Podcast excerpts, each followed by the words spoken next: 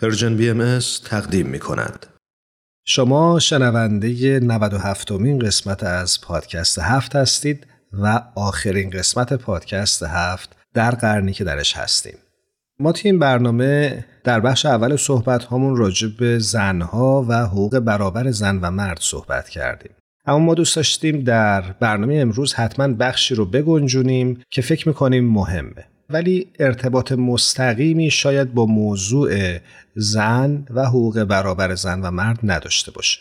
اخیرا در ماه مارس دفتر نیویورک جامعه جهانی بهایی میزبان یک گرد همایی آنلاین بود که سعی داشت در خصوص تغییراتی که در محیط کاری و شرایط کاری در دوران پندمی ایجاد شده مطالعه داشته باشه و تجربیات آدم های مختلف رو به اشتراک بذاره تا بلکه بتونه راهگشا باشه برای افرادی که اونها رو میشنوند و ما توی این برنامه تصمیم گرفتیم که بخش هایی از این گرد همایی آنلاین رو صداش رو برای شما پخش بکنیم ایمان خاطرم اومد که این توضیح رو هم اضافه کنیم که در قسمتی از این گرد همایی اومده که ما می‌تونیم کار بکنیم و از خودمون بپرسیم که چگونه می‌تونیم از تجربیات گذشتمون بیاموزیم.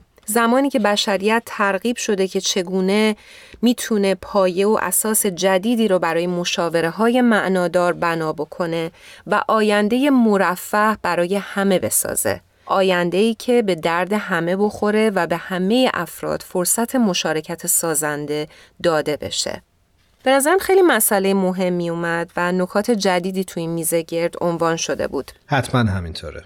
ایمان خیلی خوبه که در قسمت اول این میزه گرد بریم صحبت های آقای استفانو گوئرا رو با هم بشنویم این توضیح رو بدم که ایشون یکی از کارشناسان وابسته به نماینده دائم پرتغال در سازمان ملل هستند.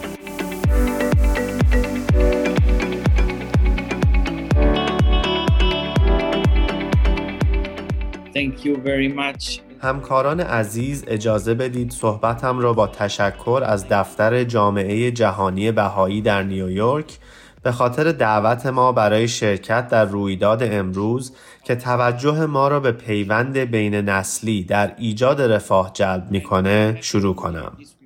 من بسیار خوشحالم که این اظهارات رو بیان می کنم و سهم پرتغال در مشارکت کامل و معنادار جوانان در فرایندهای تصمیم گیری رو مورد تاکید قرار میدم. واضحه که وارد کردن جوانان در جریان اصلی مکانیزم های حقوق بشر در اجرای SDG و نتایج کنفرانس های UN نقطه شروع خوبی برای پرداختن به چالش های پیش روی جوانانه. این تقریبا کلیشه‌ایه اما جوانان در واقع کسانی هستند که می‌تونن دنیای ما رو به سمت توسعه پایدار و تحقق حقوق بشر تغییر بدن. من اینو نمیگم فقط به این دلیل که خودم جوون هستم بلکه بیشتر به این دلیل که معتقدم باید به تقویت پتانسیل جوانان کمک کنیم. با این حال همونطور که همه می‌دونید جوانان هنوز با لایه های قابل توجهی از تبعیض مواجه هستند. به همین دلیل هر دولتی باید موانع بهرهمندی از حقوق بشر جوانان را از بین ببره. پرداختن به اشکال متعدد و متقاطع تبعیض که اونها را تحت تاثیر قرار میده بسیار ضروریه. از جمله فقر، ناتوانی جنسی، منشأ قومی، گرایش جنسی، مهاجرت یا شرایط بهداشتی جوانانی با این شرایط اغلب با موانع شدید، انگ و چارچوبهای قانونی تنبیهی روبرو هستند. آموزش با کیفیت و فراگیر ابزار اصلی تغییره. بنابراین احقاق حق آموزش و پرورش باید برای همه کودکان و نوجوانان یک واقعیت باشه. حق سلامت از جمله سلامت روان نقش مهمی داره. کووید 19 به ویژه برای سلامت جوانان مضر بود. ما می‌دونیم که زخمهای ناشی از مشکلات سلامتی در سنین پایین اغلب در تمام طول زندگی با افراد باقی میمونه و این باعث کاهش ظرفیت اونها برای یک زندگی سازنده میشه. همکاران عزیز به من اجازه بدید تا بر تعهد پرتغال برای تضمین برخورداری کامل از حقوق بشر جوانان بدون هیچ گونه تبعیض و مشارکت کامل برابر و معنادار تاکید کنم. در واقع ارتقای حقوق جوانان برای مدت طولانی در اولویت اقدامات خارجی پرتغال بوده. در سال 1998 ما میزبان اولین کنفرانس جهانی وزرای مسئول جوانان بودیم. این کنفرانس منجر به تصویب روز 12 آگست به عنوان روز جهانی جوانان در سال 1999 از طرف سازمان ملل شد. پرتغال در اینجا در نیویورک هم در قطنامه های مجمع عمومی سازمان ملل متحد و هم در کمیسیون توسعه اجتماعی در مورد سیاست ها و برنامه های مربوط به جوانان پیشتازه. در ژنو ما از اعضای گروه اصلی قطنامه های شورای حقوق بشر در همین رابطه هستیم. دومین کنفرانس جهانی وزرای مسئول جوانان هم تا حدودی در سال 2019 برگزار شد.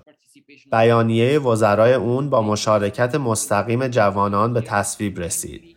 اونا 21 سال گذشته رو بررسی کردند و به طور مشترک تصمیم گرفتن که کدوم تعهدات برای اونا اهمیت بیشتری داره تا با کمک هم بتونیم بهتر با تمایلات بزرگی که حال و آینده رو شکل میدن کنار بیایم.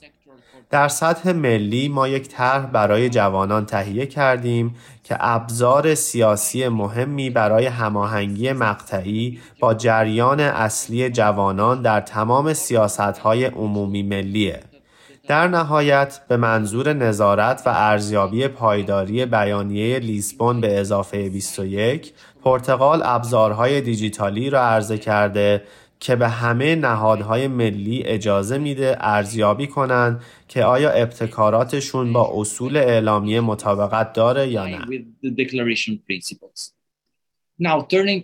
الان به همکاری بین نسلی می‌پردازیم. مایلم در اینجا یادآوری کنم که در طول همهگیری جوانان داوطلبانه برای کمک به افراد مسن نه تنها در شرایط دشوار بلکه با کسایی که همراهی نداشتن هم رفتن.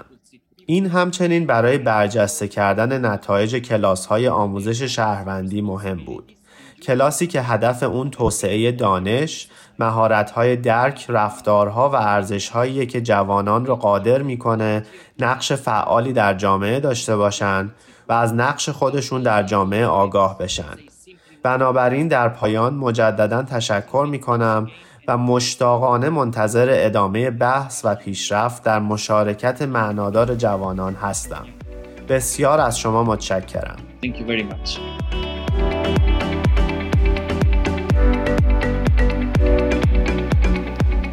ایرانوش فکر می‌کنم تجربیات آقای گوهرا می‌تونه خیلی راهگشا باشه دقیقا برای من هم خیلی جدید بود صحبتاشون بخش بعدی که براتون آماده کردیم قسمت های از صحبت های خانم اشلی یانگ هست از بنیاد بودایی زوچی خانم یانگ به عنوان دستیار تحقیقات علوم اجتماعی و هماهنگ کننده پروژه توسعه جامعه زوچی در سیرالئون خدمت می‌کنند. با هم بخش های از صحبت هایشون رو میشنویم.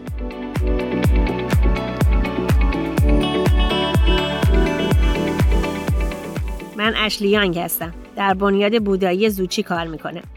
همچنین به عنوان نماینده سی جوانان در سازمان ملل خدمت می‌کنم.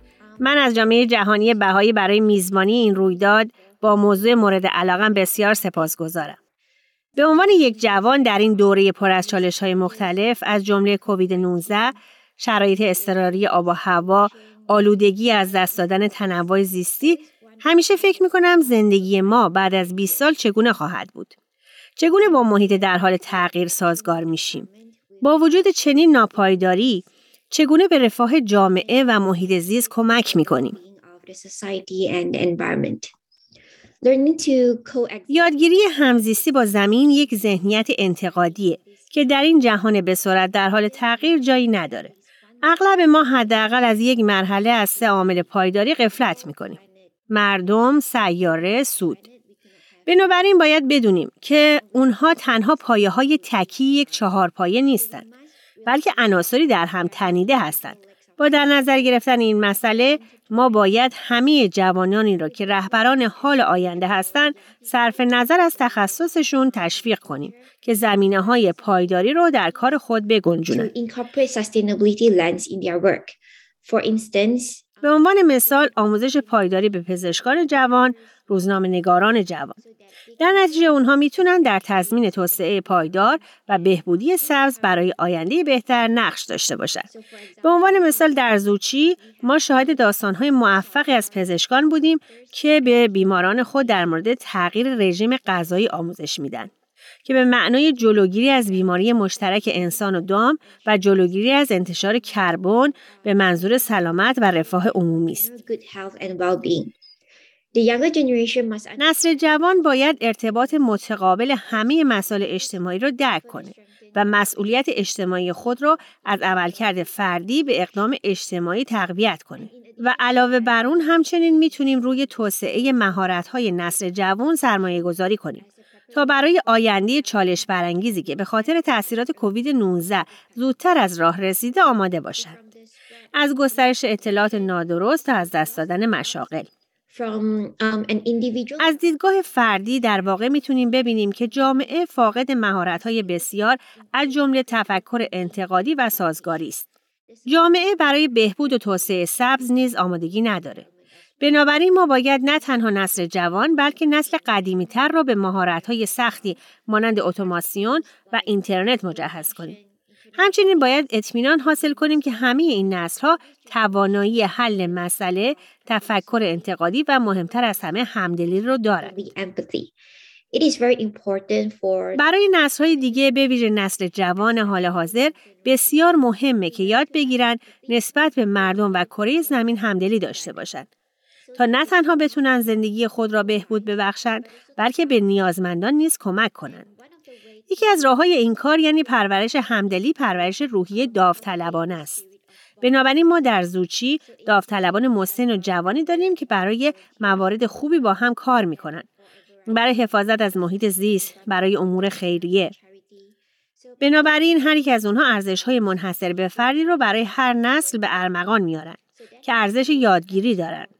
طوری که باعث ایجاد روابط بین نسلی بسیار قوی در سازمان شده و جریان مهربانی بسیار خوبی را برای جامعه به ارمغان آورده.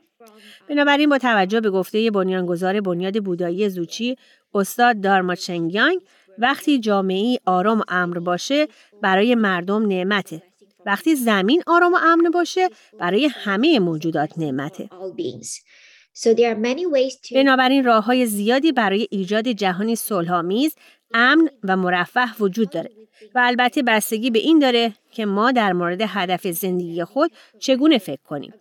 همهگیری کووید 19 فرصت بسیار خوبی برای ما فراهم کرده تا سیستم طرز تفکر و رفتارمون رو مورد تعمل قرار بدیم و زمان اون فرا رسیده که یک نظریه قوی و مؤثر از تغییر برای خود و برای جهان داشته باشیم. اینکه چگونه و چه چیزی را می‌خواید برای مردم برای کره زمین و برای منفعت و سود تغییر بدید. برای همگی بهترین ها را در این جلسه پربار و جذاب آرزو می کنم و مشتاقانه منتظر صحبت بیشتر در مورد این موضوع هستم.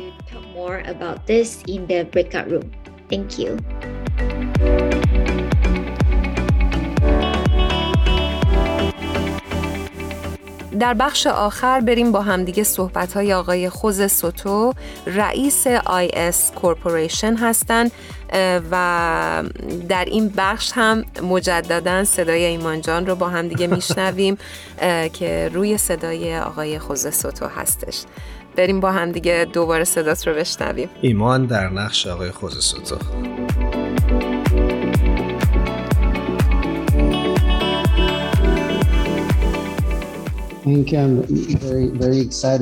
من برای این فرصتی که در اختیارم گذاشتید بسیار هیجان زده هستم تا مطالبی رو در مورد چگونگی پایدارتر کردن آینده با شما سهیم بشم. در مورد تجارت. این موضوع بسیار چالش برانگیزه و ما زمان کمی داریم. اما اساساً باید یک مدل مبتنی بر سود رو به مدلی مبتنی بر پایداری تغییر بدیم. که باید اشتراک گذاری، همکاری، ظرفیت سازی، یادگیری، آگاهی زیست محیطی و نوآوری رو ترویج کنه. اما چطور این عناصر رو با هم ترکیب کنیم تا یک مدل کسب و کار تازه ایجاد کنیم؟ و مهمتر از اون این که چطور به حل چالش های بشر کمک بکنه؟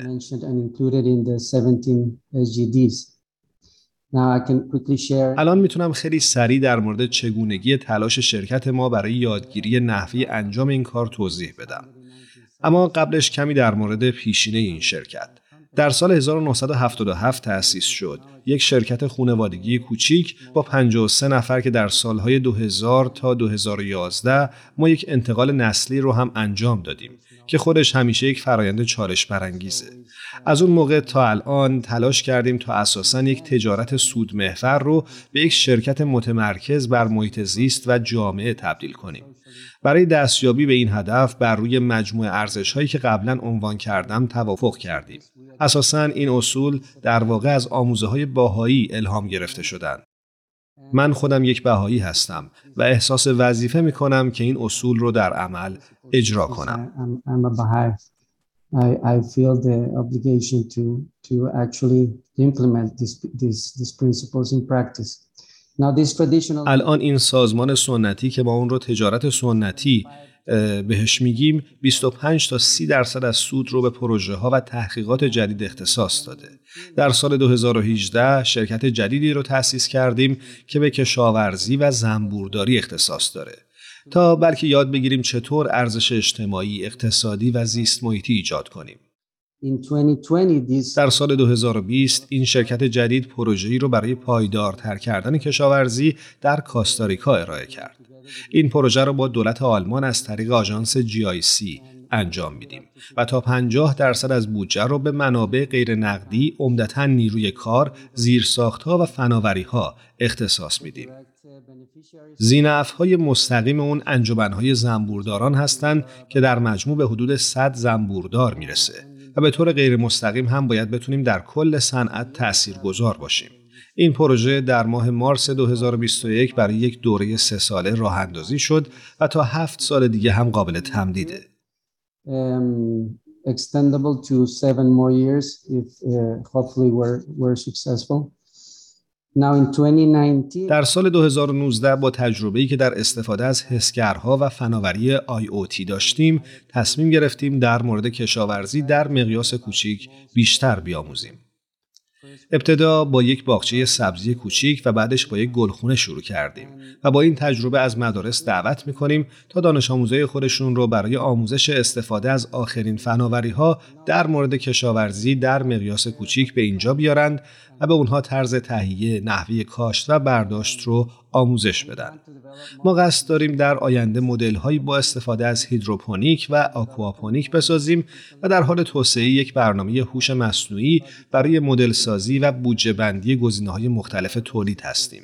که متغیرهایی مثل اندازه خونواده، فضای موجود، تغذیه، زمان واقعی، ارزش بازار محصول و رسانه یا بسیاری از داده های دیگر رو در نظر می‌گیره.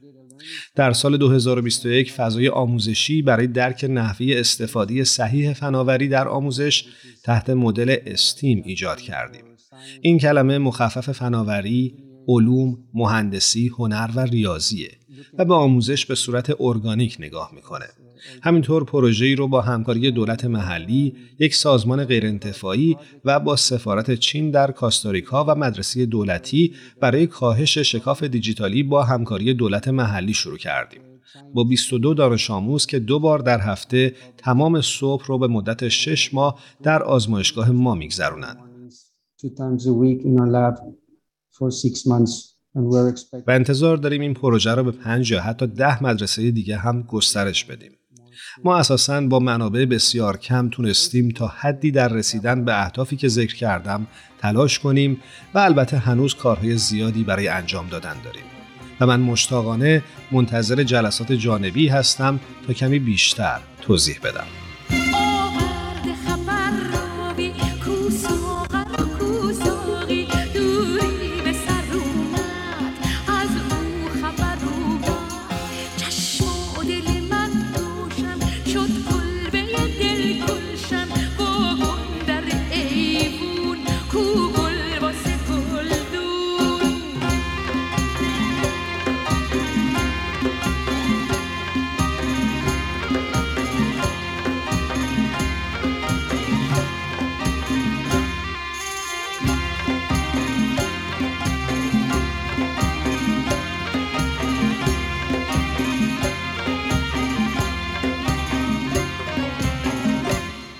You.